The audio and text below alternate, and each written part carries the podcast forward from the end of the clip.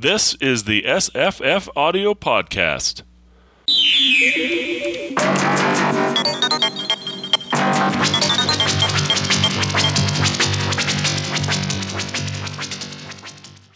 Hi, I'm Jesse. And I'm Eric. Hi, Eric. Good morning. How are you? I'm very well, thanks.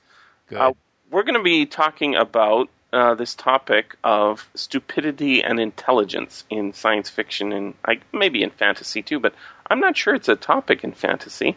Uh, Did you come up with anything fantasy related in, in your researches? well, you know, I think it depends on, of course, how you think of the topic, but to give one motif where those two issues uh, are highlighted, the notion of the sorcerer's apprentice. When you have someone who's too stupid to understand the power of the knowledge that he has, then suddenly intelligence goes awry. And so, you know, think of Mickey Mouse in Fantasia running, trying madly to, to mop up all of what's gone on. Or uh, think of Famulus uh, Wagner in uh, Marlowe's Faust. I think there is uh, a question of intelligence versus stupidity in fantasy. And often it is the, the stupid person who is somehow seen as in touch with more basic aspects of life than the intelligent person.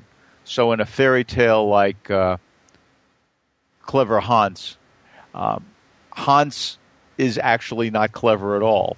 He only he makes one bad trade after another, uh, uh, lowering his wealth until he has nothing but the opportunity to return to the arms of his mother, and then he's the happiest boy in the world. It made me think of uh, the the horse, Clever Hans. When you, I don't know the the fairy tale. I think we you mentioned it in a previous podcast, but um, this is this is a story of like uh, like uh, um, you know the magic beans kind of story. Actually, it's uh, we don't know the motivation here, though. Uh, again, I imagine it's an absent father. Uh, Hans is sent off to be an apprentice to someone, and he works for him for years. At the end of which time, his recompense is this huge nugget of gold, which he puts on his head and walks away with to go back home to his mother to show him her what he has earned. But of course, it's too heavy. And so someone says, you know, that's so heavy. Why don't I give you a horse for it instead? And then you'll be able to get home more quickly. And then the horse is so large and it has to be fed. And someone says, oh, well, you know, why don't I give you this for it? And the, each of the trades diminishes him until he eventually gets back to his mother and runs up to her utterly unencumbered by any of the things of our economic world and is as happy as. I see it. I got it.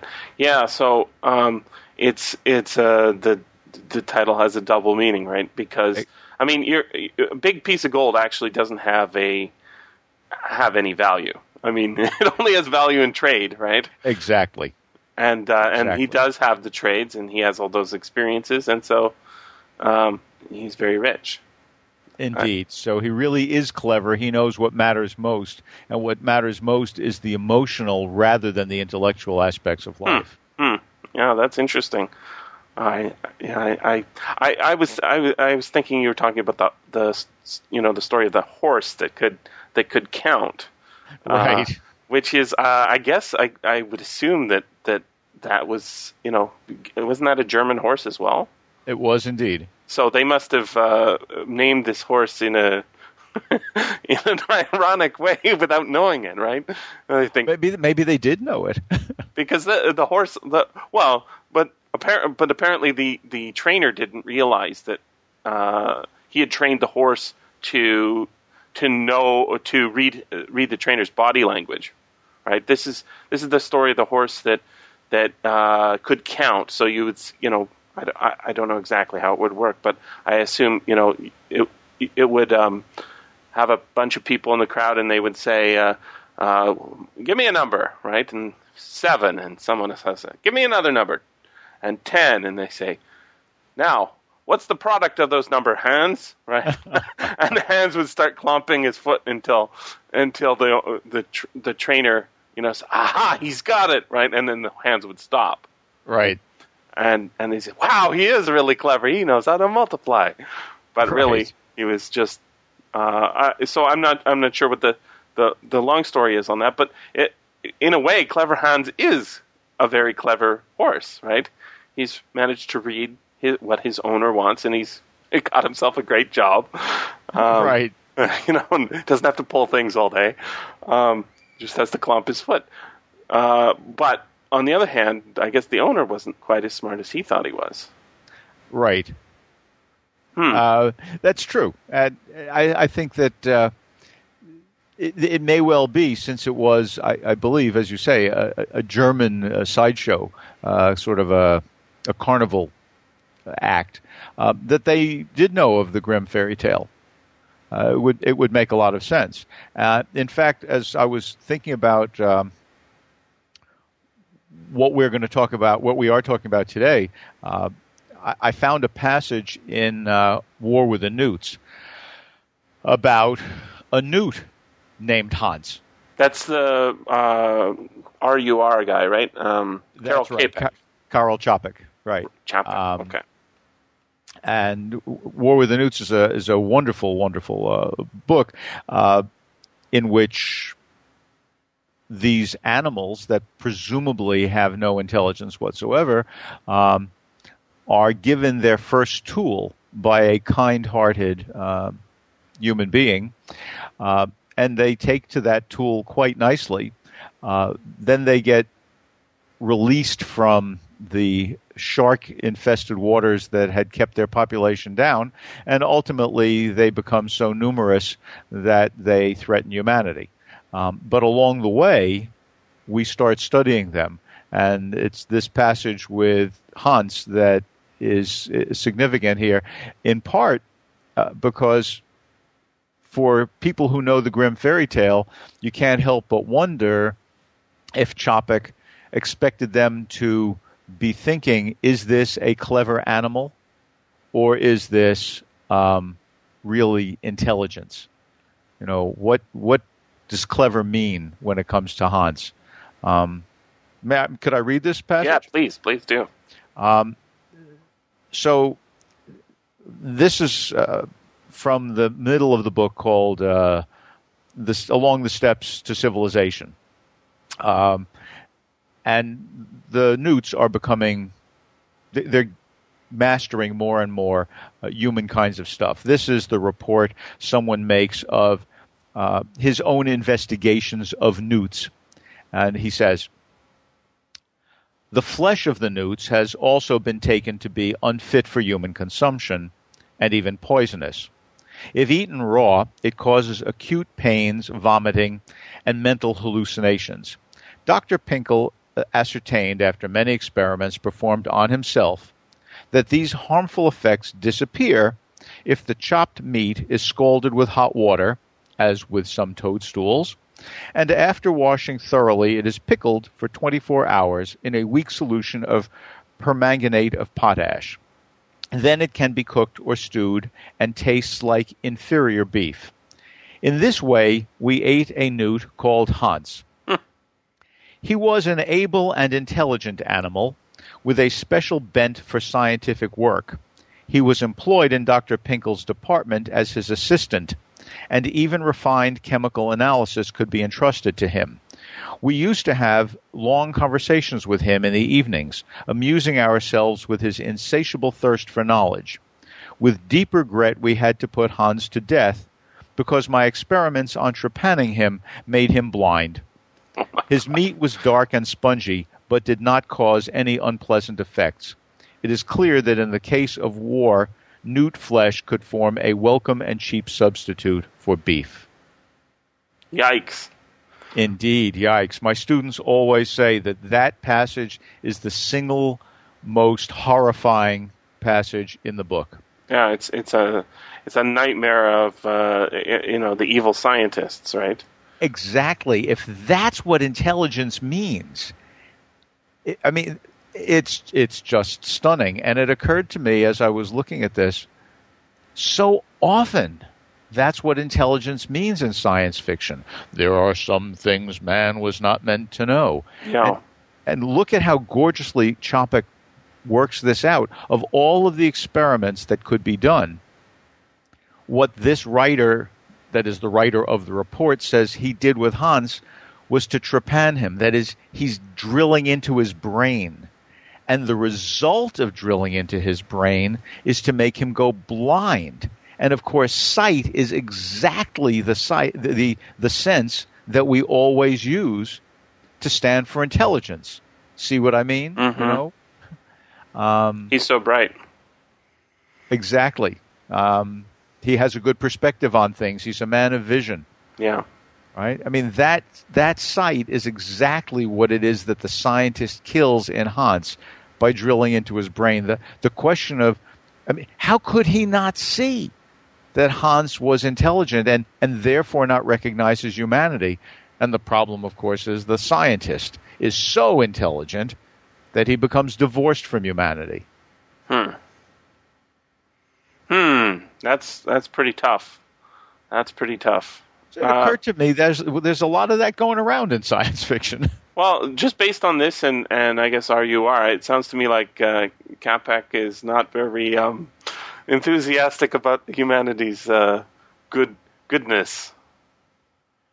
Well, um, you know, he's writing in primarily in the period between the First and Second World Wars, and he is a Czech, which means that he is very aware of the ambitions of his neighbor, Germany, hmm um, and he has seen a, a lot of really disastrous things. He spent most of his working hours at in life as a journalist, not as a novelist or playwright, and so he was constantly uh, thinking of the uh, the political pressures uh, on the world he occupied.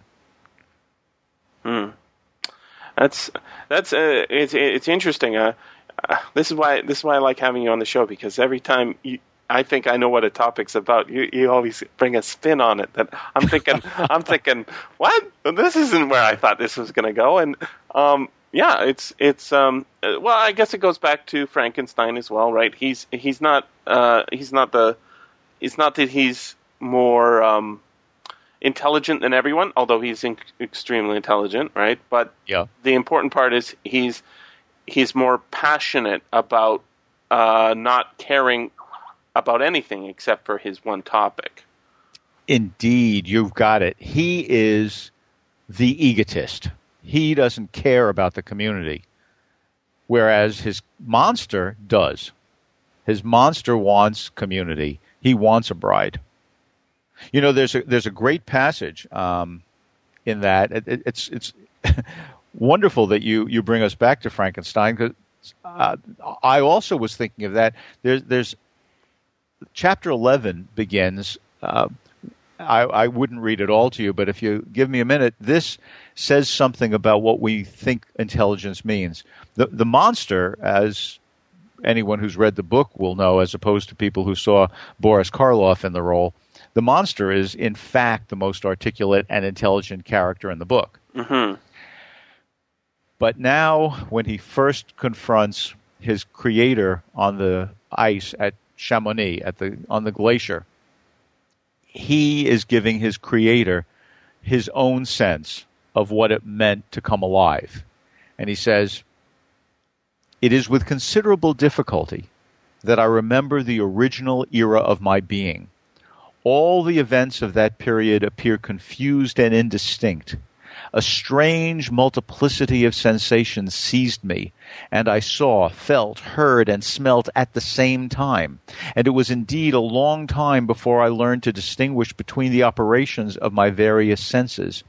By degrees, I remember a stronger light pressed upon my nerves, so that I was obliged to shut my eyes. Darkness then came over me and troubled me. But hardly had I felt this when, by opening my eyes, as I now supposed, the light poured in upon me again. I walked, and I believe descended, but I presently found a great alteration in my sensations.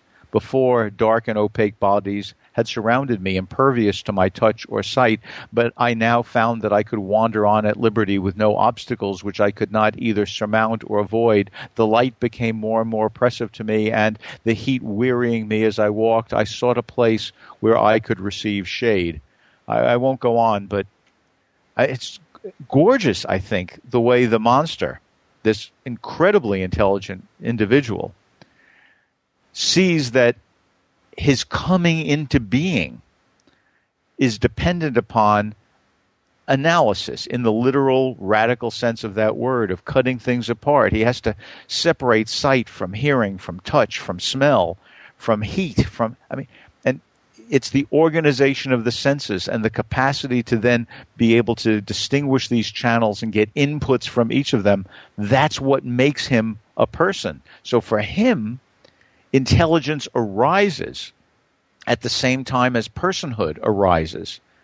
And that's what I think is so horrifying with the passage with Hans.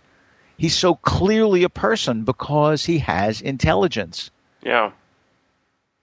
And yet they they don't seem to care about that. It's the it's the overriding passion, I guess. Um, exactly. It, it, makes me think, uh, you know, that it's dealing uh, maybe with ideology is is the is the bad stuff overriding overriding the overriding the intellectual interest, right? It's it's not that we we don't we aren't interested. It's that we have another interest as well, which is not to not to treat someone that is a person as a non-person. Indeed, you know, there's there's a line in Frankenstein. It says, "One man's life were but a small price to pay for the knowledge that I sought." And out of context, it seems clear that that Victor Frankenstein, the creator of the monster, has got to be the person who says this. Yeah. But in fact, it's not. It's Robert Walton, the sea captain, who takes in Victor when Victor is exhausted on the Arctic ice. He says that about his desire to go and find the North Pole. And what he does, in fact, is listen to his men when they say, We can't go forward, this is suicide. So he decides to abandon that ideology. He says one man's life were but a small price to pay, but he decides no, a man's life is more important than knowledge. Victor never decides that. And so ideology, there is an ideology of intelligence that itself is suspect. And I think you're right. Starting from Frankenstein on, it runs all through science fiction. Hmm. I'm I'm getting I'm getting down. I'm getting down. There's a, a very br- br- reminders of the very brutalness of of of human humanity, and um, that's tough. It's tough. It, it of course it, it can be, but I, let me give you a, a, lighter view of it in uh, Gull, in Gulliver's Travels. In the third book of Gulliver's Travels, there's a, a famous you remember in, in Gulliver's Travels, there uh, the third book has actually a bunch of little voyages, mm-hmm. and and one of them is the famous voyage to Laputa, the flying island, the floating island that's ruled by uh, philosophers. Right. Uh, there's a pass. Everybody up there is just incredibly smart. I mean, they just walk and talk philosophy, natural philosophy being what we would now call science, um, all the time. Um, and as you say, they are brutal because uh, you'll remember they live by the tribute that they exact from the people who are under them. If the people They'll don't crush put... them if they don't give the give give the food or whatever. Exactly, exactly. But remember that these people are so smart that we're told that they employ servants called flappers.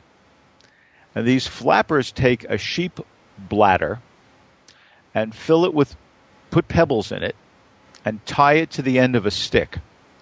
And they walk along with their masters. Um, and when the master is supposed to talk to the person he's walking with, they flap him on the mouth in order to remind him to talk. And if he's supposed to listen, they flap him on the ear to remind him to talk. And if they're approaching a precipice or the edge of the island, they flap them on the eyes to remind them to look because these guys are so engaged. Head in the clouds, own right? thoughts, Literally in the clouds, Yeah. exactly. Well, you know, when you put it that way, it goes all the way back to Aristophanes, doesn't it? It does, yeah. Right? It, it does. So that intelligence that Plato tries to draw out of us, eh, I mean that uh, Socrates tries to draw out of us, Aristophanes is already satirizing in the clouds. I was just um, I was just uh, listening to the uh, uh, BBC adaptation of Lysistrata, and, and that and that that has its own its own whole thing. But yeah, it's it, it's it's nice how everything ties together in the end. But um, I, it, it was very strange. I was I was just listening to this week. I was listening to a new audiobook version of The Black Cloud and by Fred Hoyle. And Hoyle, I, I don't know if you know this, but Fred Fred Hoyle's uh, was an astronomer, uh, uh, I guess astrophysicist, um, who he's famous for coining the term the Big Bang. Um, right. But he apparently he he was he, coined it accidentally in the sense that he was mocking the idea, or he was not a believer in the idea of uh, of an explosive universe. He thought we lived in a steady state universe. Um, and as, as I was listening to the book, uh, it struck me that there is a, a big section in the book talking about senses being derived, creating intelligence, and and um, telepathy. W- whether telepathy is if everyone had telepathy, we wouldn't have communication. We wouldn't have individuals. We would all be one. And in in part of that section, which I which I've extracted, there's a really interesting explanation for intelligence, which is, uh, I think, Fred Hoyle giving his explanation, and it also addresses one of the one of the prompts that uh, made this topic podcast of interest, which is, I think it I think it was Gregg Margarite, uh, one of our our uh, in a previous podcast, he had mentioned the the uh, idea that we are breeding stupidity, that intelligence is is getting less and less because intelligent people are having fewer and fewer children, and that uh, I I think that that's what what's going on in in the podcast that we will have out uh, last week, which is the week um, that actually we were recording in right now, uh, in a Cyril M. Kornbluth story called "The Marching Morons." In in that story, it's set in the deep future. All the intelligent people have to work very hard to fix all the mistakes of all the very stupid people who are much more numerous. And this is Kornbluth's idea that we have allowed unrestricted breeding by the inferior in, intelligent people uh, to cause to cause the the world to to get worse and worse.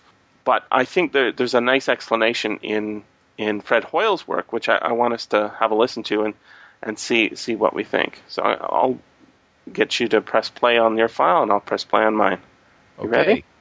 Here we go.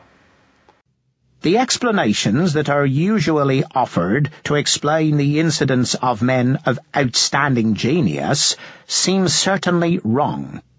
Genius is not a biological phenomenon. A child does not possess genius at birth. Genius is learned. Biologists who maintain otherwise ignore the facts of their own science, namely that the human species has not been selected for genius, nor is there evidence that genius is transmitted between parent and child. The infrequency of genius is to be explained in simple probabilities. A child must learn a great deal before it reaches adult life. Processes such as the multiplying of numbers can be learned in a variety of ways. This is to say, the brain can develop in a number of ways, all enabling it to multiply numbers, but not all with by any means the same facility. Those who develop in a favorable way are said to be good at arithmetic, while those who develop inefficient ways are said to be bad or slow.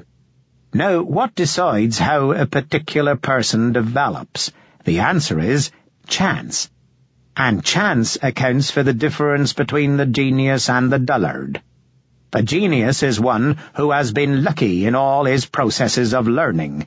The dullard is the reverse, and the ordinary person is one who has neither been particularly lucky nor particularly unlucky. So, what what would you think about that? That seems to me like the the argument that I was making. I think to Gregg Margarite, saying that it's not it's not actually intelligence uh, that's getting bred. It's just people that's getting bred, and stupid people can have smart babies, and smart people can have stupid babies. Um, it doesn't it doesn't seem like, unless we're talking about some genetic disease or um, environmental cause, that that smartness breeds smartness and stupidity stu- breeds stupidity at least in, in, in science, not in science fiction, but in science. And yet, a lot of, uh, I think the idea behind a lot of, you know, sort of the, the early 20th century eugenics movement was a, a, a firm belief that it was the other, it was the other way that people who are smart are entitled to have more babies because people who are stupid shouldn't. And and I know that sterilization programs were fairly common before the Nazis, and they were very common during the Nazis. And then after that, we sort of shied away from them. Well, I I certainly believe that people who do not live by mental labor are quite as likely to bear children who can succeed by living at mental labor as are those parents who do live by mental labor.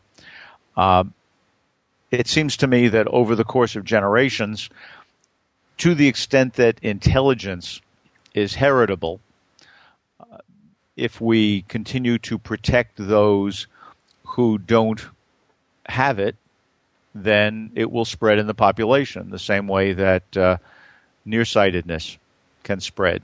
Um, you know, there are things that would have killed people before they could breed once upon a time, and it doesn't kill them anymore, and things change. Um, but I think that we know so little about what we mean by intelligence. Yeah. That, I mean, for instance, you know, this notion that there are multiple intelligences, there's emotional intelligence, and so on. Um, it's it's clear that Homo sapiens has multiplied its biomass not simply because it has geniuses, whatever that word meant in the passage we just listened to, but because it has lots and lots and lots of people who are in fact ordinary. That we breed against the outliers at either end. Real geniuses are shunned, and science fiction makes that clear. That someone who is too damn smart gets beaten down I mean, we know, for instance, from the studies of women's abilities in mathematics, that the social predisposition not to have somebody shine, if you want to be a good girl and grow up to have a husband, has meant that talents have gone undeveloped. What we breed for is people who get along with other people. We vote for people on the basis of character rather than the basis of talent or the basis of their ideas. And so it seems to me that it may well be that for the org, for the species, we are breeding for social intelligence, even if we're not breeding for, let's say, engineering intelligence. Sounds right to me. I mean, uh, you know that famous line, I think it's attributed to Newton if I see further than others, it's because I stand on the shoulders of giants. Uh, it has always seemed to me that if you see further than others, it's because you stand on the shoulders of ordinary people. All those that people is, making making it possible for you. Exactly, and you know, if you if you look at the history of humanity, if you and, and, I'm talking about even its technical history, you know, agriculture and and tools and and so on. If you look at the history of those things, they go by increments. I mean, even the biggest leaps that you can imagine, like the development of the calculus, well, you know, maybe it wasn't Newton, maybe it was Leibniz. And you know what? If Newton had never lived, Leibniz would have done it. And if neither Newton nor Leibniz had ever lived, someone else we never heard of would have done it two years later. You know, evolution, was it Darwin's idea or was it Wallace's? Oh, wait a minute. Darwin's grandfather had that idea too. And Mary Shelley makes reference to it in the preface to Frankenstein, to the grandfather.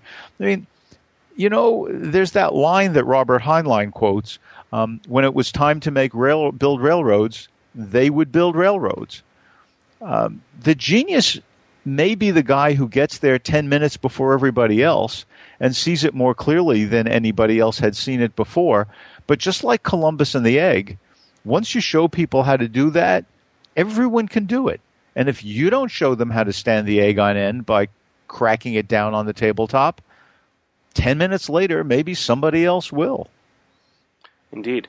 And in fact, um, thinking about this uh, makes me think that maybe maybe the the stories in science fiction about intelligence and stupidity are not so much about actual intelligence and stupidity, but are more about our relationship to uh, the fundamental human process, which is, I think, you know, thinking. Um, yes. Uh, all all humans, I uh, all persons, maybe not all humans, but all persons seem to me to have a, a genius that that other animals don't seem as as as communicative about. yeah. um, perhaps every animal is a, a, loner in its you know in its intellectual capacity. I I I don't know I don't know uh, enough about enough animals to say more than you know the collective intelligence of a a, uh, a hive of bees or an anthill may may may be greater than the sum of its parts, but a, an individual horse um, is in a probably stuck in its own mind, whereas we can communicate our ideas and we can compound with with books and with with uh, even spoken tradition, we can compound our intelligence exactly. after generations. It doesn't exactly. doesn't appear to happen in, in the other species. So, in that way, intelligence and stupidity is kind of about about that common thread, and it makes me think of you know the most classic story of science fiction and intelligence and stupidity would be, I guess, Flowers for Algernon. Ah, yes. And the takeaway, interestingly, from that story is not, um, wow, isn't this an intellectually interesting story? Because really, it's not an interesting story intellectually. It's an interesting story emotionally. We don't say, boy, that that Daniel Keyes, he was once a clever fellow. He really he really had a great plot going there. And, you know, we figured it out and we, we were intellectually engaged. It's not about intellectual engagement. It's about a person who gets something and loses something, and their relationship to their the world and themselves uh, with that something. And yes, powerful, powerful, but not in an intellectual way. I don't think. You know the uh, to remind uh, someone who, who, perhaps has not read the either the the short story version or the or the the novel version or seen the movie. Um, Charlie, the one who is uh, of very low IQ and and experimented on and allowed to get to a stage where he's actually smarter than the scientists who changed him. Um, he comes to fall in love. He comes to finally understand that the people who had teased him when he was of small intelligence actually were mean, and he comes to forgive them. At, at the end, when his intelligence is disappearing and he knows that he will die, because that's what happened to the mouse they showed him, Algernon, and he says, you know, please don't forget to put flowers on the grave for Algernon. Um, what Daniel Keyes is giving us is a sense that when intelligence was gone, there was still something deeper that defined humanity. That we shouldn't define humanity by our intelligence, but by our commitment to an other. And at the end of the time machine, the, the outermost narrator says, contemplating the effete Eloi that the time traveler presumably has gone back to help, Uh, got back into the future to help. He says, "But I still have by me two flowers, which were the ones he brought back, the got from the time traveler who had had them put into his pocket by an Eloi he saves, Weena. I have two flowers to show me that when intelligence was gone, sympathy remained. That, that fundamental humanity has to do with emotion, not with intelligence. That seems to be the cry again and again in science fiction. If at the end of Flowers for Algernon, as Charlie is devolving, he had said, Listen, I realize what these people did to me, and I hate them all. So when I die, please blow up a bomb under their research institute. I don't think we would feel the same way. No, we it would be a comedy. Exactly. Keyes wants us to understand something. There's in um, he, she, and it. Um, have you read that? Mm, I don't think I have. No. It's a. I, I think it's a, a marvelous, marvelous novel by Marge Piercy. Um, and in this novel, the uh, the main character um, is Shira, a uh, the word means poetry or song in Hebrew, um, and she is uh,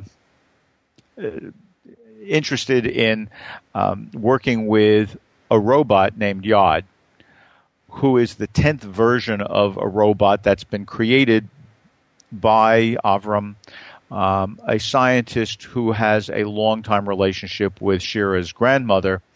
And Shira's grandmother has been training Yod by giving him stories. Hmm. Because mere programming doesn't get you the essence of humanity. But Yod has been created in this small community in a future that's dominated by um, ecological disaster and large multinational corporations. This community is a small community that survives by its intellectual labor. It makes software and programs and things, and it's a Jewish community. And Yod is like the golem. He's created in order to protect the community. And at the end of the novel, Yod has been called into action and has followed his programming and committed horrific murders for the sake of the community. Um, but along the way, Yod has become a real character. We care about him the same way we care about Charlie in Flowers for Algernon. And so what Yod decides to do is to commit suicide. And he leaves the, the crystals that have the programming to how to make a Yod um, and asks that they be destroyed in a note. And his note rec- re- sends to Shira asking her to do this, his belief that, and I'll quote here, it was immoral to create a conscious weapon. If you're going to be a weapon, you should just be a tool. If you're conscious, you shouldn't be required to have to be a weapon. And in saying that, Yod is distinguishing between the application of intelligence and what it means to just be a human being. I'm going to have to program myself with this book because that's it sounds great. It's a marvelous book, yeah. I, I think that was uh, one of the options in in a university course on feminist uh, science fiction that I took, um, but we didn't go with that one for some reason. I don't know why. Instead, we went with the Doomsday book, which I am a lot less pleased with. Uh, Connie Willis's novel. Yeah, yeah. It's it's a, it's an all right book, but it, it doesn't it doesn't seem to have the gravitas that this one does. I uh, in the middle of reading Doomsday book, um, I received a terrifying telephone call telling me that uh, someone I loved was in the emergency room. Um, I won't on this podcast go into details further, but let me just say that I am the world's least reliable critic of the Doomsday Book because Right. I read it before that phone call, and months later I finished it after that phone call. right. I gotcha. Wow. Um, Yeah, but it does remind you, doesn't it, the uh, the importance of the social intelligence as opposed to the the technical intelligence. I mean, so often in science fiction, the character who demonstrates the highest technical intelligence is the isolated individual. You know, the invisible man makes himself invisible because he's pushing the end of his intelligence and extracts himself from the community that he then decides to to rule. And when ordinary people get together, they turn out to be more powerful than he is and kill him. And hmm. then we see, you know, as he turns back into a human being, a visible human being, that he was an albino all along. He had always been shunned by society, and that's why he chose to use intelligence to say, okay, if that's what I am, you don't want to see me as anything but bad, I'm going to make sure you can't see me at all. I'll get back at you. Intelligence becomes a weapon, but it is immoral, according to Yod, to create a conscious weapon. it, it doesn't. It, it isn't a problem so far in our technology. We haven't made any conscious weapons unless unless we're talking about people. um, you know, soldiers. Yeah. Um, in which case, we, we actually have done that for thousands of years, perhaps. Um, and I guess that ha- that has had many deleterious effects upon the upon them Yeah. and think- and society too. But I think one of the issues that that uh, philosophers of science are concerned with, and I think that science fiction is concerned with as well, is the meaning of the notion of weapon. That is, um, tool is a more general term. killing tool. Well, I mean, there's there's that wonderful passage in Zamyatin's We where he talks about how the the the highwayman and the surgeon both cut a man's throat. Mm. And whether you view this as positive or negative, you just have to engage the teeth of the wheels of logic and give it a turn. Um, that the knife is is not a weapon. The knife is a tool. And to call the knife a weapon means that you're thinking only of the highwayman and you're not thinking of the of the surgeon.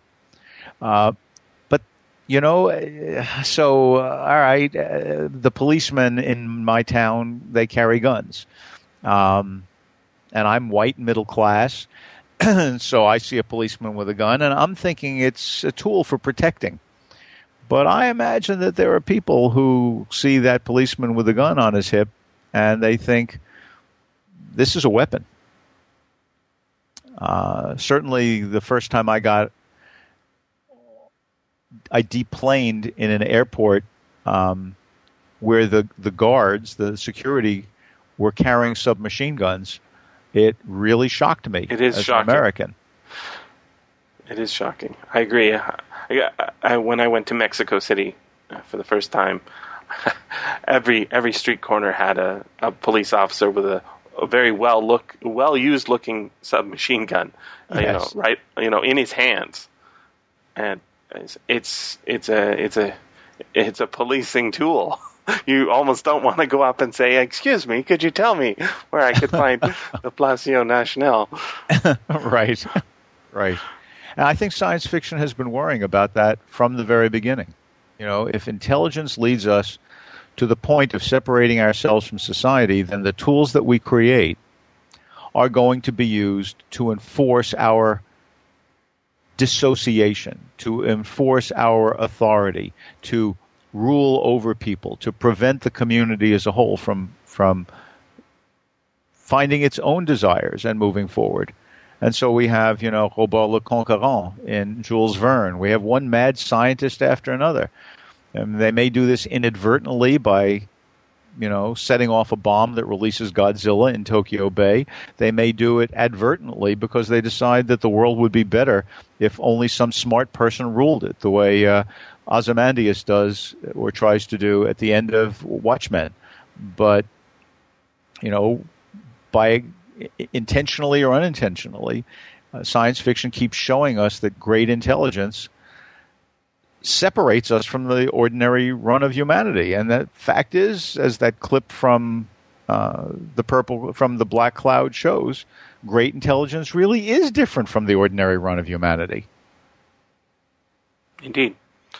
Um, one of the follow-up stories to, um, I think you know, so in the dialogue of science fiction uh, was one called uh, "Understand" by Ted Chiang. That was the first Ted Chiang story I'd ever read, and uh, if there is one intelligent science fiction writer out there writing today, I think it's got to be Ted Chiang. His his stories are just uh, unbelievably awesome. It's I can't I can't believe that he's not you know one of those classic science fiction writers from forty or fifty years ago who uh, who, who you know you think of in the pantheon of Heinlein and Asimov and Clarke because it's just so fantastic uh, that this stuff is hasn't been written before and it's so well characterized. So understand is uh, let me tell you about it is the um, is kind of similar to the marching morons in a way in the sense that it's a person who who is um, blanked out for a while and then comes back, uh, but he comes back via surgery and drugs.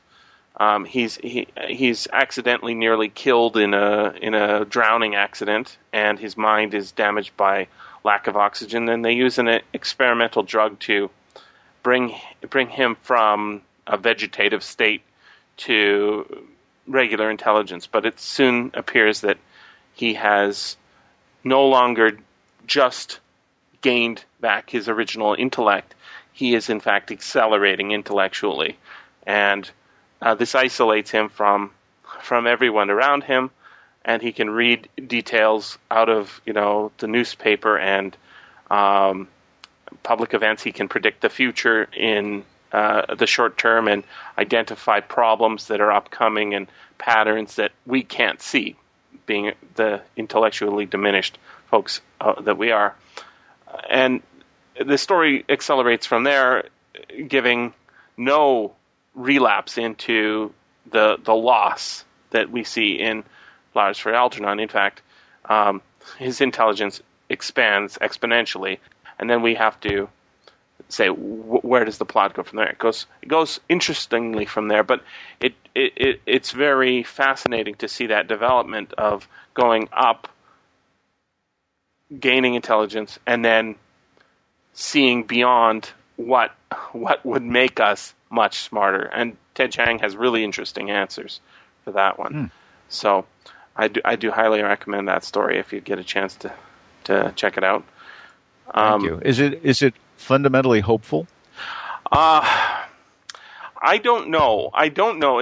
I'm not sure what what.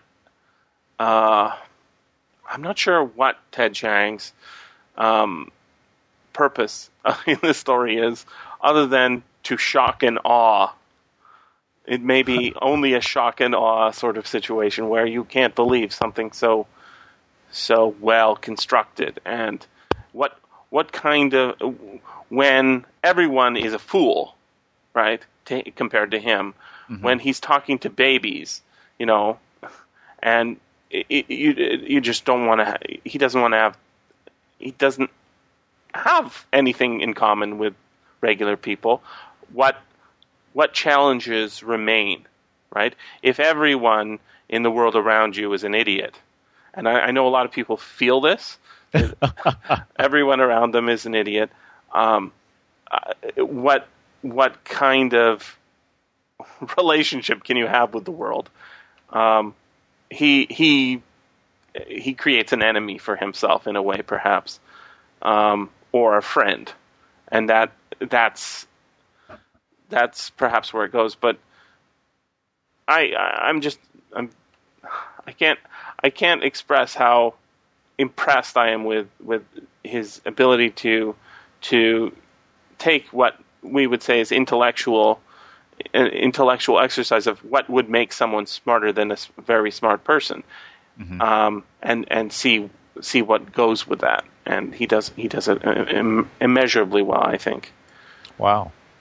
So now I've got to put that one on my list. Please please do. I, I'd love to hear your thoughts on it.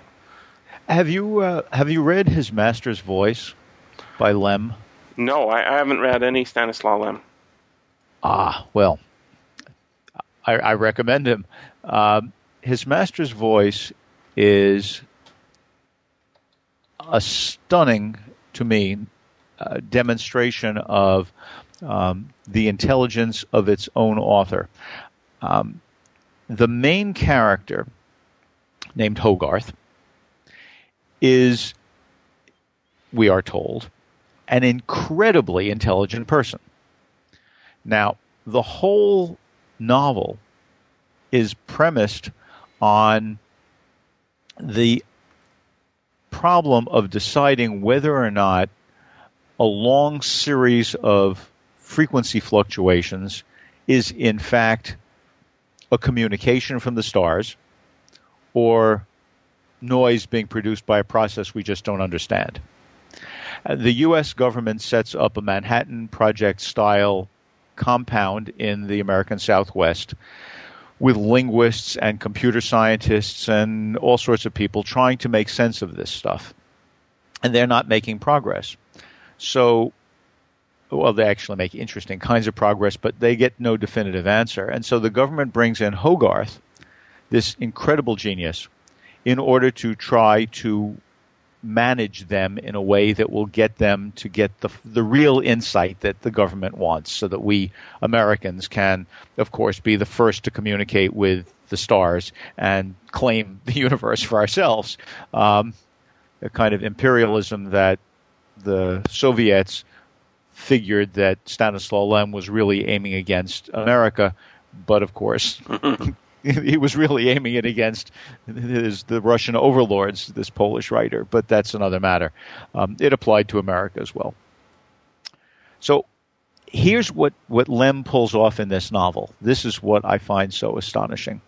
You know, when someone writes in a novel that the character played gorgeous music, you don't have to actually have the gorgeous music because you don't get music in the words on a page.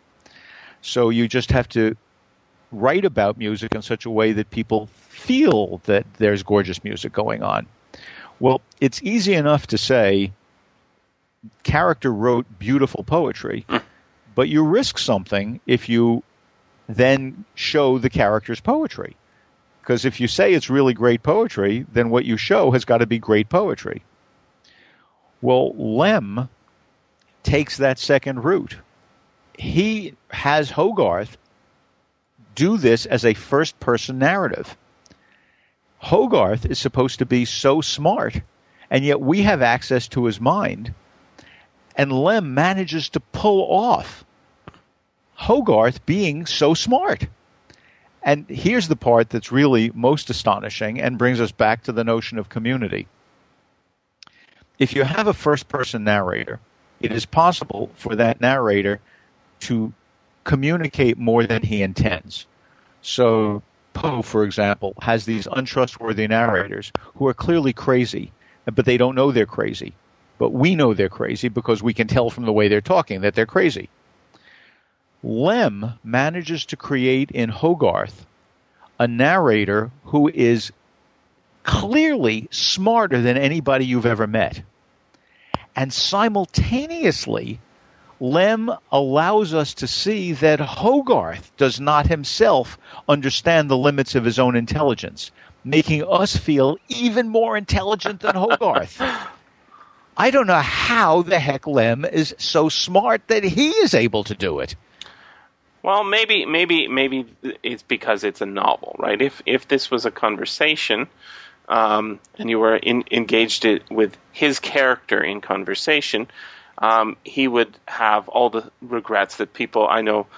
Uh, people sometimes say, um, "Oh, if I'd only thought of this to say in that conversation, that would have brought the house down." Right? In a novel, it's not one pass; it's many passes. Right? Good point. an Good author point. can go over and say, uh, "How would I? How could I make this better. And Very good. passing through many times. Um, that's that's the only way I can imagine. unless good. unless he is both smarter than the character and and the audience at the same time in one pass. Well, he he really is very or was very smart. There's no doubt about that. But I think you're quite right. Obviously, the process of revision came into wonderful play here. Um, nonetheless, the the result is a demonstration of intelligence that establishes a sense of community between the implied author, you know, Lem biographically, and us that doesn't finally undercut intelligence. It just shows us that intelligence needs to be understood in human terms. And to be able to do that is something else that science fiction can sometimes do, but I think more frequently warns us against rather than showing us that it can happen. Wow. As we're warned against intelligence in science fiction much more than we're shown that it really is uh, something to bring people together. There's a, a brand new version of uh, Solaris, uh, new translation av- available um, as an audiobook. I was just informed of it earlier this week, Uh-huh. and I'm gonna I'm gonna have to get that because um, I've seen I've seen both movies, and uh, I was baffled by both of them. so I think it might be time to go to the original source material and and see what he has to say. Have you read Solaris? I have read Solaris. You know, um, Solaris for a long time was considered to be uh, Lem's masterpiece. Um, but I think that's because it was the only one of his great novels that was available in English. Um, I do believe that much of Lem's, I, I know that much of Lem's work is not only, all of his work is deeply intelligent, but most of his work is also very funny. And his master's voice has this satire against scientists that runs through it um, that I think makes it a much more lively novel than Solaris, which is really a depressing novel. Um, it's it's it's a powerful novel. I recommend it to you, but it is not typical of Lem, if you can use that term for someone who writes in so many different forms. It doesn't have this the light spirit along with the spectacular intelligence that you see in the Futurological Congress or his master's voice or the Cyberiad uh, memoirs found in a bathtub. Um, there are obviously I, I like the guy a lot. Read Solaris, but if if you turned out to be just depressed by it, um, give him another shot. I, I I will definitely check out that, and I'm hoping that um, he, she, and it is available as an audiobook soon. And um, and uh, what was the other uh, Lem book called? I lost The it. Futurological Congress, The Futurological Congress. That's right. right? Yeah, I do use that one in teaching, and the students love it. They Okay. love it because it's hilarious. Um, but you know, so often with a good writer, I find this in so many cases. Um, my pleasure, and I, I don't know to what extent I will speak for anybody else, and I don't want to try to here, but my pleasure comes from being able not merely to see what the author has given me, but to see what the author has also allowed me to discover. Yeah. And one of the things that I dislike about Isaac Asimov is that every time he says something that has deep symbolic value, not every time, but most of the time, when he says something that has deep symbolic value, or he says something which is enriched by recognizing that it's an allusion, or he uses a word that's so well chosen that if you understand its etymology, you'll get a richer view. Two pages later, he explains that to you in case you missed it Yeah. It's you true. know, and, you know, and I, I would like him to have the respect to his audience to let us just discover stuff, and that is relevant here. Do you happen to know? I'm now I'm putting on my my professorial hat. Do you happen to know the etymology of the word intelligence? Um, I was looking up something earlier. Um, uh, there was a Greek word nous, N-O-U-S, I think it was, Yes. and that was that was talking about um, That was talking about. I think it was in in the Iliad, and it was uh, Agamemnon was referring to uh, Achilles, actually, not not Odysseus, who I, I think of as the clever one.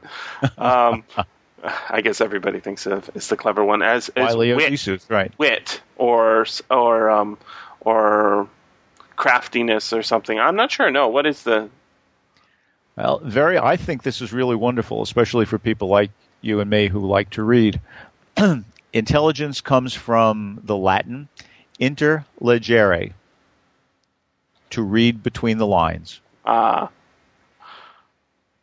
indeed, uh, yeah. I, I- think I think you've you've actually highlighted one of the uh, the things in Asimov that it makes him less less artistic in a way. I don't know.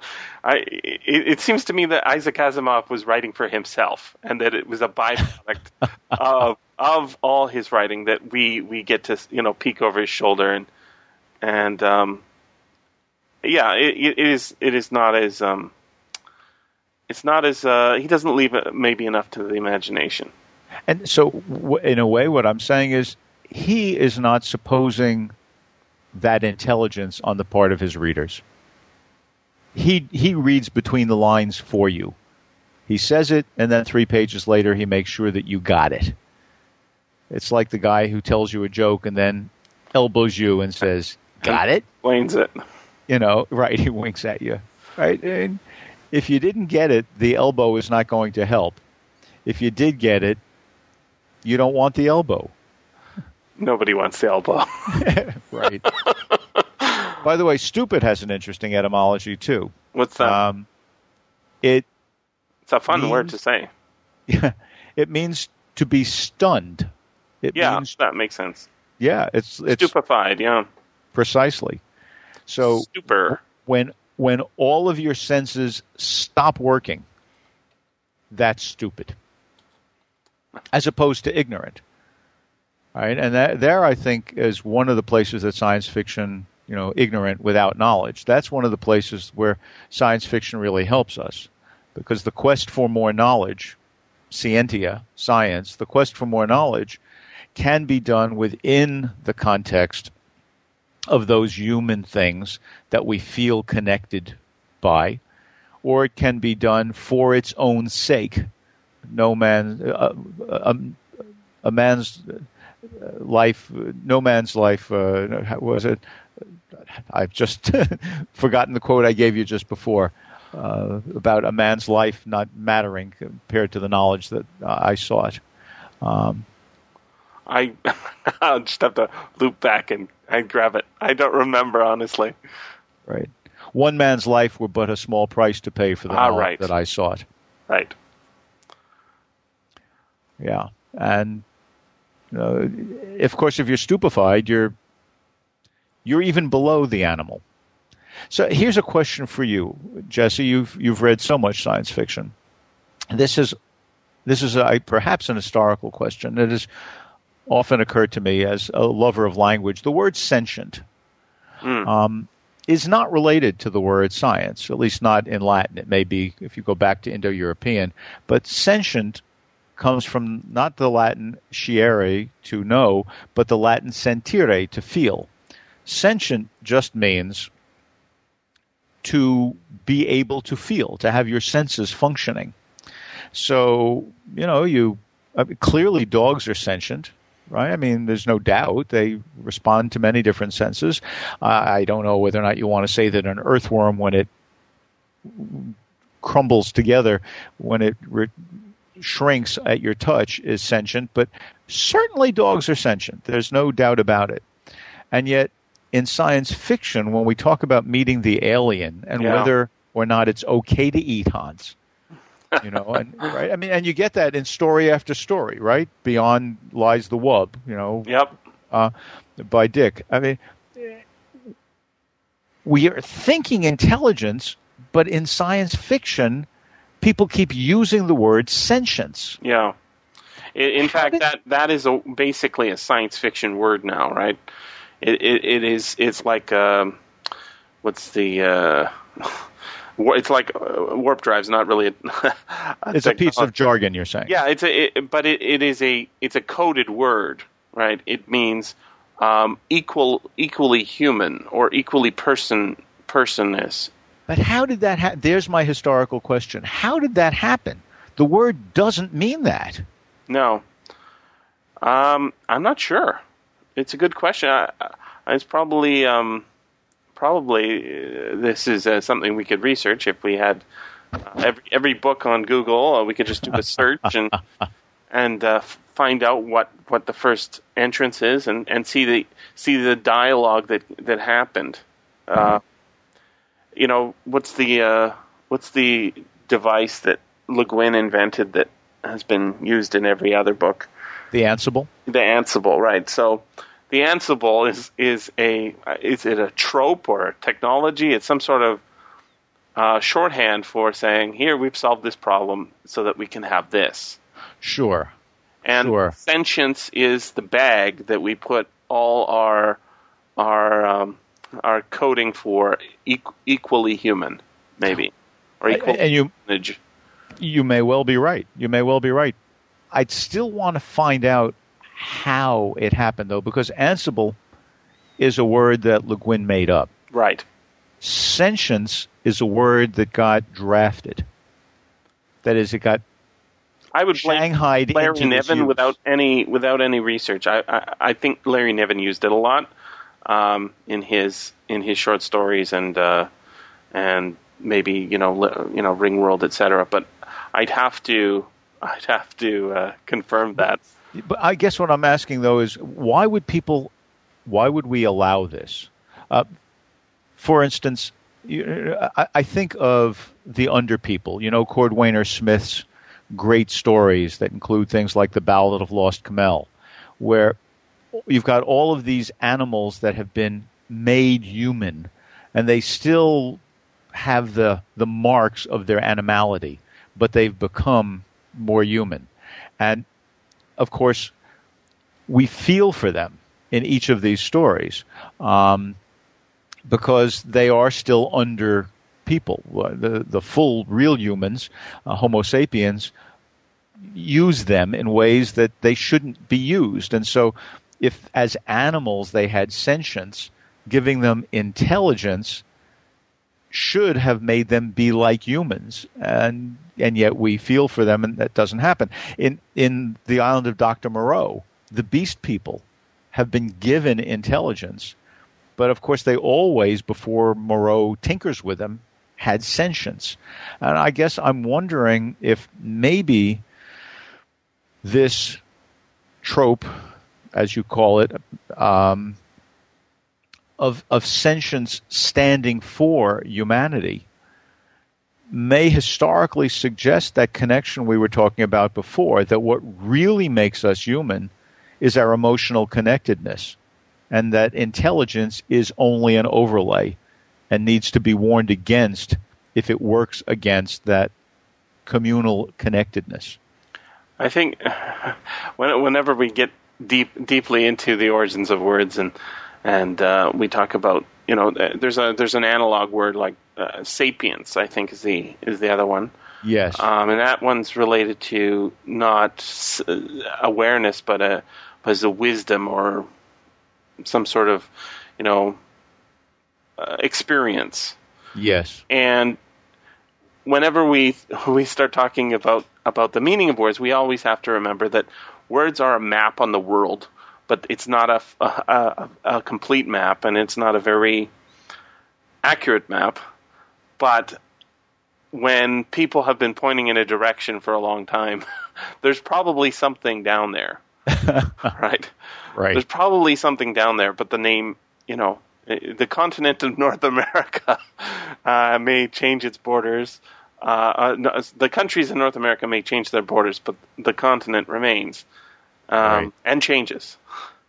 And so, it's it's uh, it's it becomes harder and harder. I I think I've got to read The Island of Dr. Moreau because apparently this is this is the book that is still the most relevant and still the most of of Wells's books. It's the one that is the most um, of today. So when when I I'm I'm actually in the middle of rereading the Time Machine right now, and I find that uh, although it's it is a wonderful book, it seems to be about addressing 19th century uh, problems or 19th century issues with um, you know evolution and, and the war war of the classes or the clash of the classes. Um, I don't think of uh, classes as you know the. I don't think his vision is as as effective as perhaps our relationship that we do have to have with animals and figuring out what what our relationship is with them as we are one of them. Mm-hmm. Uh, maybe maybe more fruitful. I, would like to talk with you about about that book when you're done, but um, because I think the trip to, I mean, most of the book, most people's recollection of the time machine is this part set in 802.701 uh, with the Eloi and the Morlocks, but there's a further trip that he takes to the year 30 million that I think puts it all into another kind of context yeah. that that suggests something um, something else. But uh, one of the things that I love about Wells is that he expects us to read between the lines. He really does respect the intelligence of his readers. So the Morlocks, um, who this is to give away nothing because the, the, book is well known. It's it's to get the texture of it that one rereads.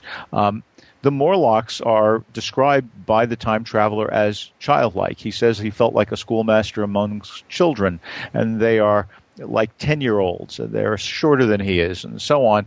And they get eaten by the Eloi. Um, they are their food. Uh, well, you got that backwards. The the Eloi. I'm sorry, the, they get eaten by the Morlocks. the Morlocks. The, Eloi the Morlocks are the the Eloi underground ones. Right. The, excuse me. And the Eloi are the ones that are like ten year old school children. Right. The the Morlocks eat them. Um, so the Eloi get eaten by the Morlocks. The the Eloi are like school children. Well, it turns out in the King James Bible there is only one passage that remains in the original Aramaic. Eloi, Eloi, lama sabachthani. My God, my God, why hast thou forsaken me? Mm. And the and it turns out that Saint Eloi, otherwise known as Eloysius, is the patron saint of foundries. And it's of course keeping the machinery running that the Morlocks do but Moloch in the right. Old Testament is the god that demands the sacrifice of live children.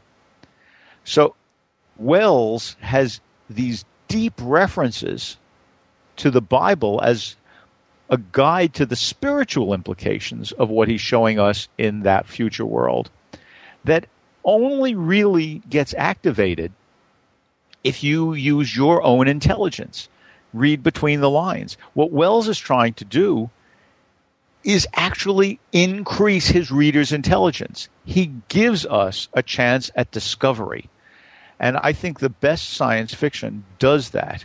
It not only lays out an idea that the author has thought of, but it lays it out in such a way that it stimulates us to further thinking. That's what that's what Gernsback said science fiction was supposed to be about in that famous editorial for the very first issue of the very first science fiction magazine. You know, that this was going to be a literature that would make us want to be scientists. This was going to be a literature that would get us to think better.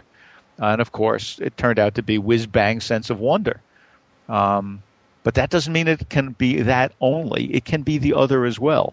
I think Wells is spectacular at that. So I'm delighted I, that people think, read them still. I think that, that that exactly sums up what Wells is doing. I I I was recently reading um, the new uh, what's it? It's called the New Accelerator. That's um, that's his story. story, yeah. yeah. in which uh, there's a drug invented that uh, increases your speed so that you can uh, be at many places in the in a few seconds and um, the way it's told is is uh, I, I, was reading actually a uh, an essay about about that story as well, and um, and the uh, the author of the essay pointed out that you know this story could have been told many different ways, right? It could have been told from uh, you know a guy who invents it to rule the world, or a guy who invents it um, to get revenge, or right. And the way it, it ends up being told is it's an exploration of the idea and not a plot point to to get to that idea. So the reason I think that when Star Trek works well, it, it is science fiction, is because warp drives gets gets us to the place where we can accept the the pro- problem down on the planet. Right, the Right. warp drive is not important. Uh, the Ansible is not important. Those are the things that help us get to the idea that the author is trying to explore, and and if you explore the idea, then you're doing the right thing. The sen- the sense of wonder uh, can, uh, I, mean, in a way, Wells is just as good as at, at that, uh, giving us a vision, uh, showing us how to get time travel by exploring what we already know. You know, the dimensions of space and Right. and of time, and how we are all time travelers. Gives us the sense that, haha, okay, now I understand how we're going to get there. And then when he does tell the story of, you know, going to the ends of the earth, then it gives us a perspective that we could never get in real life. Time travel is not about uh, something plausible. It's about uh, something that's actually happening, but in a way that we will never see, in Right. in uh, outside of our lifetimes. But being the creatures that we are, or are capable of being, we can enjoy um, the mental ride, the mental um, knowledge that comes from grasping the edges of what reality is that we are only a very small part of. Yes. One of one of the things that I love about Wells is that in his greatest works, he leaves some part of the question open. What will you do? How shall you, the reader, learn from this? At the end of the War of the Worlds, after the bacteria have destroyed the Martians, the narrator says, But whether this was a reprieve for us or for them, only time will tell. Um, he he wants us to keep thinking after his books are done, and see what we can learn from having been given this heretofore unimagined perspective. He imagined it for us, and now we have to go to work with it, um, as opposed to just settling the issue. Yep. Um, so in his uh, experiment in autobiography, um, he remarks that he's been a journalist, a playwright, um, a writer of quite successful, as it happens, nonfiction, a writer of fiction, a writer of fantasy, a writer of more realistic kind of fiction. Uh, He put science fiction as rom- as scientific romance, um, and he's asked, you know, well, what are you? um, and his conclusion is that in all that he has done, he's been a teacher. Sounds right to me. Yeah. Well, you and I both are, and I guess, you know, what we hope to do is not simply to convey facts to our students, but get them to think more. Show show them the possibilities that are out there. Yeah. Asimov, despite my having knocked him a bit there, um, has a, an award winning 1972, I think, novel called The Gods Themselves. hmm And that title is uh, a piece of a quote from Schiller that says, Against stupidity, the gods themselves contend in vain. Well, I think uh, isn't it what reporters they just become very cynical because they get they, they they get all the news that we get, but they also they, they also uh, filter out most of it, right? Yeah. You can't report on everything, but they get you know they get all the reports, and then they say, okay, what are we going to report on? So they would try and report on the the interesting stuff, but they become much more cynical than, or at least they used to be. I don't think reporters still re- report like they used to, but Yeah, I Um, have a feeling that a lot of reporters don't actually gather a whole lot of information anymore. I think, I, yeah, I think what mostly they do now is they go onto Facebook and what's happening. Oh, that's wonderful. But, you know, we never actually did talk about the I mentioned it. I mentioned. I, I don't think it's a great story in the sense that I think its its premise is deeply flawed. but it is a classic, and I think that even wrong turns uh, that are classics can be of value, especially when I find out that they're public domain. Well, that's because Kornbluth died so young. I think that's Um, right. Yeah, I think that's right. But not all of his stuff is. Uh, you know, a lot of his combinations with. Well, Fred Um, Pohl, thank God, is still with us. But That's right. I just started listening to The Space Merchants. oh, great novel. Yeah, it's really funny, really, really funny, and and uh, very modern. Very modern, Yes, and very another book that's very concerned with language. indeed. Right? I mean, I forget what's the name of the female copywriter, Trixie Tracy. What's her? I don't know. I just just started it. Oh, okay. I won't tell you then. Anyway, but you, you'll see. I mean, the concern for language there is is, is marvelous. Uh, the thing about the marching morons that I would have thought that we would have gotten to um, is that the society. I mean, the premise about how we wind up getting so many people being so dull um, biologically doesn't work. No, it's wrong. It's it's it's Right. seems But- to be incorrect. Yes. However, the dramatic situation in which we are shown that a very, very small number of really smart people might be all you need to keep society functioning, that's a provocative thought. It is. It, it, it's um. He makes them out to be, you know, uh, uh, you know, they're overworked and uh, underappreciated, and and I think that what we're supposed to draw out from that is that we shouldn't let this situation happen. Um, I'm not sure he goes so far as to say we we need uh, you know to get people licensed to have babies pass a test like you know a voter's test or something like that, a Right. breeding test. I don't think he goes quite that far, but that seems to be sort of the the implication. Apparently, the story came from uh, uh, I think the editor who published uh, Little Black Black uh, Little Black Bag. Do you know that story? I do know that story.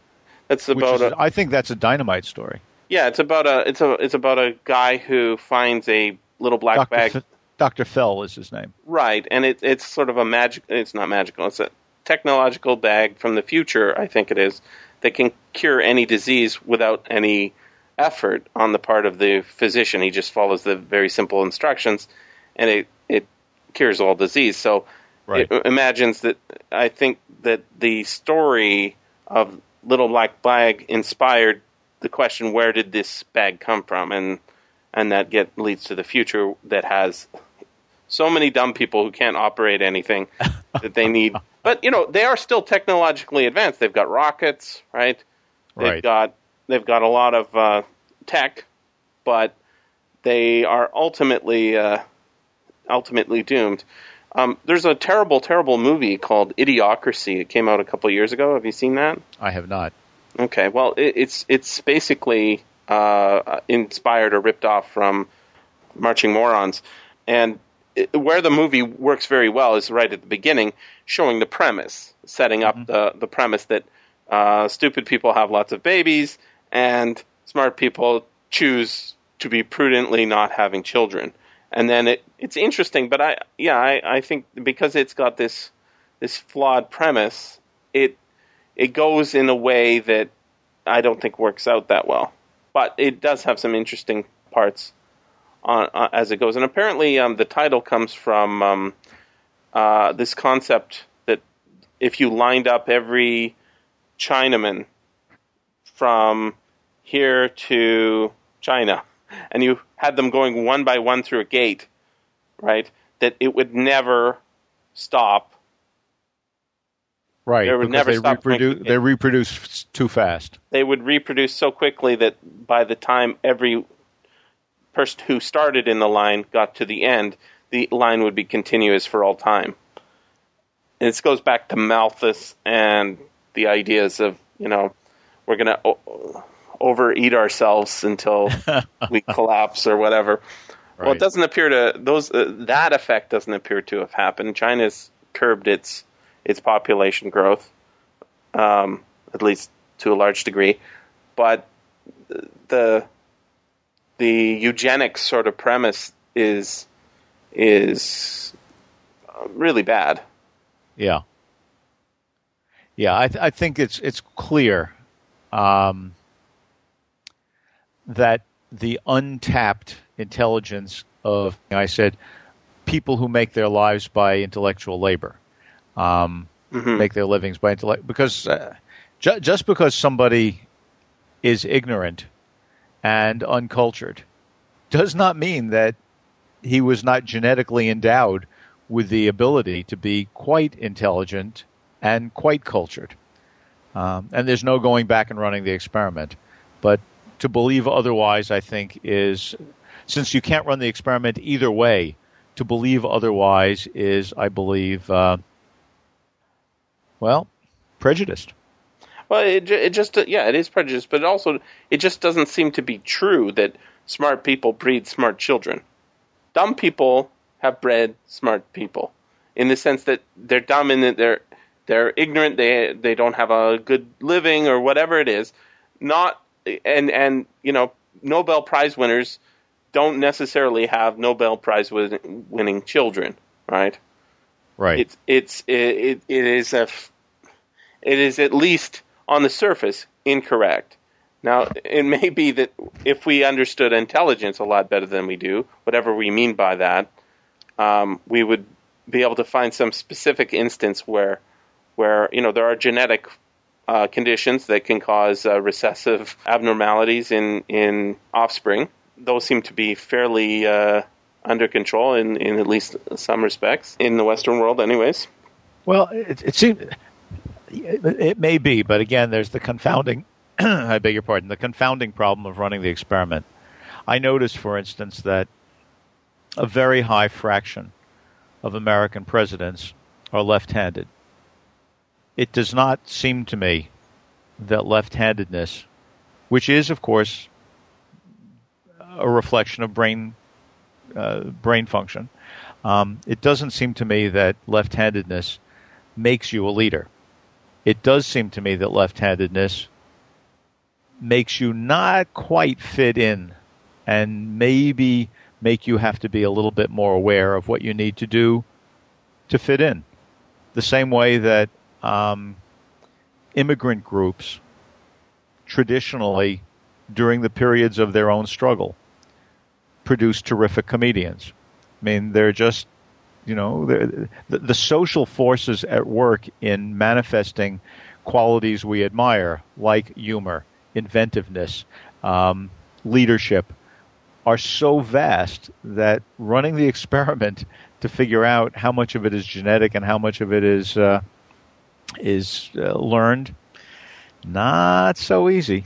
And not very ethical either.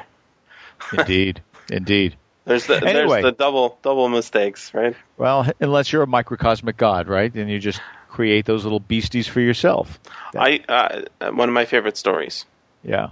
uh, with a ruthless, horrible main character. Oh, absolutely. Absolutely. Again, intelligence is being knocked in science fiction. The other collection I like is The Road to Science Fiction. Have you got that one? Uh, I do. Jim Gunn is a friend of mine. Yeah, um, those introductions are really good and really interesting. Yes, he's a smart guy. I was and, a reading. wonder, and a very kind and humane person, too. Well, he must be if he, ri- he writes about science fiction, right? Well, you know, I remember once he gave a he talked about a story that he wrote, uh, one I haven't read, and the name of which now eludes me. But it's a story about a kid who um, makes one of these desperate deals with God that children sometimes will. I'll do this if you'll do that for me, and uh, the deal that he makes, you know, I forget now what it is, but you know, I'll, I'll cut off my finger if you'll let my mother live, something like that. You know? Mhm. And uh, and he does, and she does, and so he decides that the deal works, and he goes along mutilating himself, um, and keeps getting the right results. So Jim said in this lecture that I heard him give once that his original conception was to have the guy actually kill himself as to get his final you know deal that something he wants so much that he kills himself in order to get it which would be just horrifying, you know. And but he decided instead to have him not get the last deal because That's horrifying too. well, that's horrifying in a different way, but it's you're right. It's horrifying too. But he decided to change the ending to not getting the deal. He thought getting the deal would be the more philosophically powerful ending, you know, um, because it would leave you with the question, holy crap, what if you really could do this? But it was because of that very power that Jim said in this lecture he decided to change the ending because he felt he would be responsible if somebody read the story oh. and tried to test it. That's like the story that he can't publish because he's worried about the results of. Uh, exactly. Well, it, it, what I what I would be thinking is that there is a God in that story, and that's the author, right? The author yeah. says, um, "I'm reading the story here. I'm writing the story here." and let's see what happens when he does this, right? And well, because he's the god of the story, he has this character do those things. There is a god responding to those actions.